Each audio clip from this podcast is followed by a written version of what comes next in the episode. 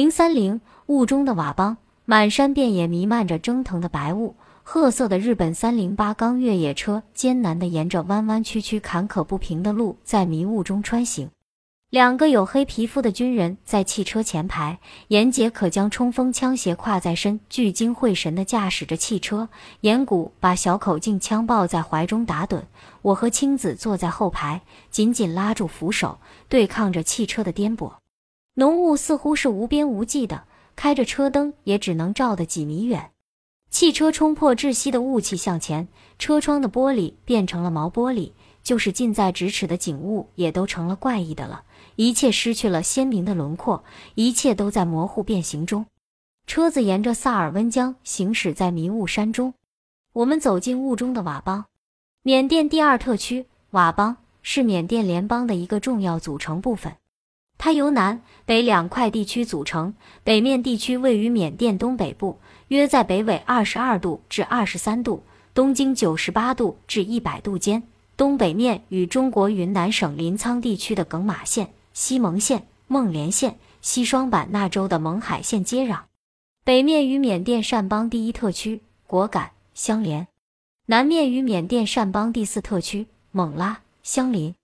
西面至缅甸第二条大江。萨尔温江、怒江与滚弄、当阳等城镇隔江相望，面积约一点七万平方公里，人口约四十万。南面地区与泰国接壤，面积约一点三万平方公里，人口约二十万。佤邦的历史可分为三个阶段，第一个阶段是一九六七年以前的几千年，是佤邦漫长的历史阶段。这段历史是原始社会末期至封建社会初期的变革阶段，鬼神支配着人们的思想，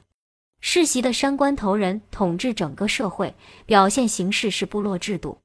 二十世纪五十年代后，由于外来武装势力的干预，佤邦境内出现由土司后代哈桑领导的佤族民族军，后延小石等人加入。第二阶段，一九六七年至一九八九年，在部落混战。佤邦许多有识之士组织了自己的民族武装，以鲍有祥为首的昆马游击队，以严肯、严克隆为首的盐城游击队，以鲁兴国为首的护双游击队，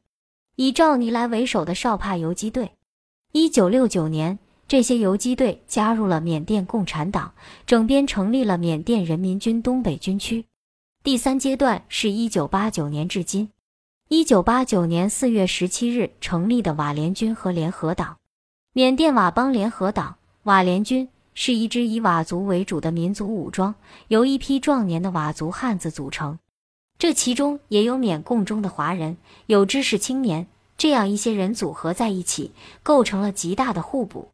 一九八九年四月十七日，在头领赵尼来，原缅共中央候补委员，佤北县县长。鲍有祥，原缅共中央候补委员、北部分局副司令的率领下兵变，攻占班桑，县名班康，缅共总部宣告独立，成立佤邦联合党军。从缅共中起义出来的佤邦联合党，很快于一九八九年五月召开了党的成立大会，不仅选出了最高领导层，同时还提出了许多理论方面的主张，充分显出枪杆子、笔杆子的同等重要。使这支武装与那些草头王的山头武装有了区别。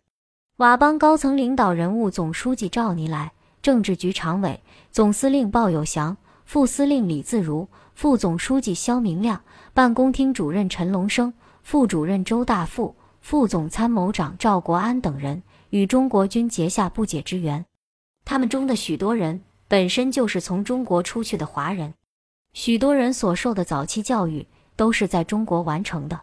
缅共壮大发展后，他们又多次赴中国学习培训、参观考察，耳濡目染的多是中国的政治文化理念，所以他们一旦驾驭起来，实在是轻车熟路。发展不到两年时间的佤邦，已经让缅政府不可小看。有人说，这是佤族人的勇敢与华人智慧的结合。一九九零年开始，佤邦向昆沙武装发动了九百零一飞行计划的进攻。对于双方的冲突，有各种不同的说法。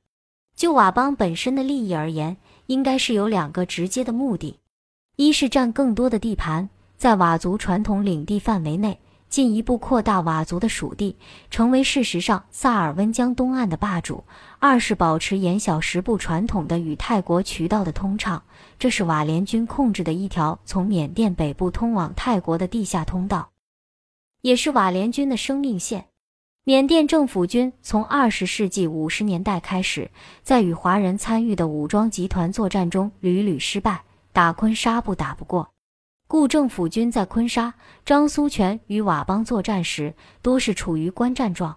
昆沙布方面经过几十年的摔打，根本不把政府军看在眼里。但对付在缅共时期就有能打仗之名的佤族士兵，昆沙先已为了三分。一九九三年，就在佤联军进攻昆沙之时，缅甸政府也发动了对昆沙党国的围剿。政府军与佤联军目标相异，各打各的仗。瓦联军采取毛泽东集中优势兵力打歼灭战的策略，取得了一些胜利。瓦联军不断增加与昆沙集团作战的兵力，双方展开了拉锯战，互有胜负。在此期间，佤邦拒绝了昆沙与张苏权通过各种渠道转来的议和信件，并打出了与世界最大毒品集团作斗争的旗帜。因缅甸政府允诺国际社会，一九九六年六月以前要解决昆沙集团的问题，政府即选择了与佤邦联手作战，决定发动一个五月计划，用强大的兵力，务必在一九九六年五月攻占昆沙的赫蒙总部，以佤邦的部队为主力，政府军负责佤邦的军备供给，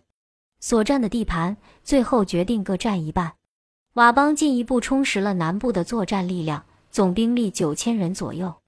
瓦联军这次大规模的攻击是一九九五年十二月下旬开始的。一九九六年一月三日，昆沙部投降后，瓦联军仍向昆沙守军发动进攻，占领了不少地盘。过去许多人认为佤邦为争南部通道而与昆沙作战，实际上佤邦的南部通道一刻也未受阻。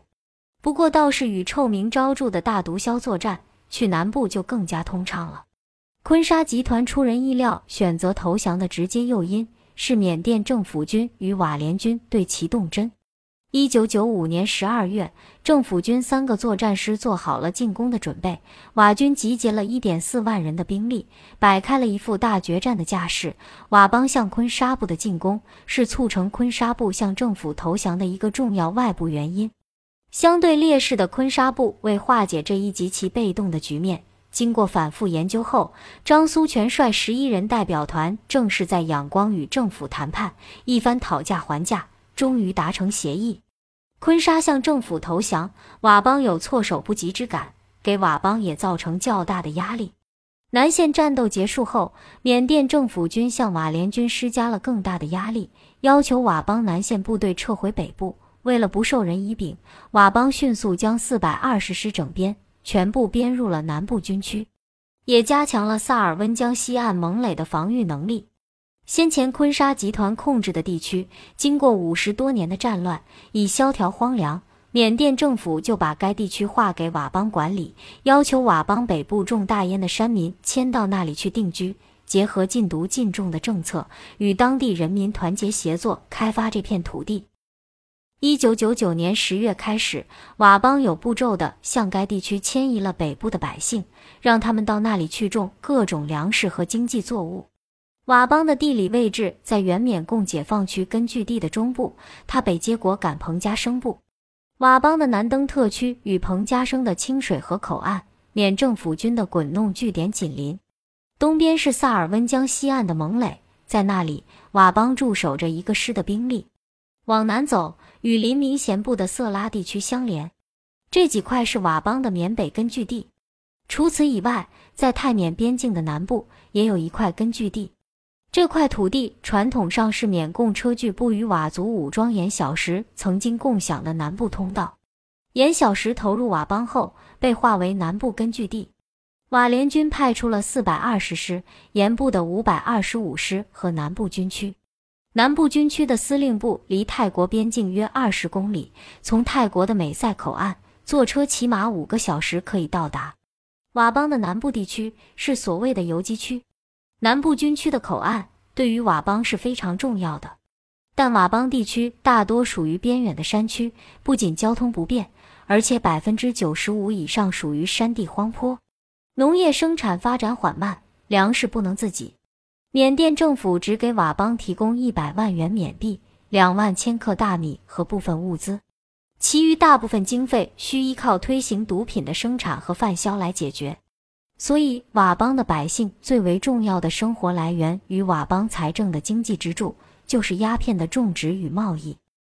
佤邦是一个典型的自然经济为主、以鸦片经济作为支柱产业的山区，鸦片种植是佤邦目前权衡利益的结果。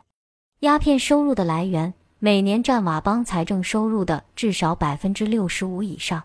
有资料证明，佤邦已成为继昆沙之后缅北实力最强的新一代毒品小王国。其罂粟种植面积和鸦片产量已超过缅甸总数的一半，接近整个东南亚毒品基地总数的一半。对于本区域的毒品问题，佤邦先后提出各种禁毒主张，严禁政府及军队人员抽吸毒品。有关的替代种植已经开始进行。并承诺国际社会二零零五年实现禁种毒品的目标。同时，瓦联军与政府军保持着比较强硬的对抗性。无论是领地还是军队的武装问题，佤邦不做任何让步。因此，缅政府一直视其为最为恼人的一块。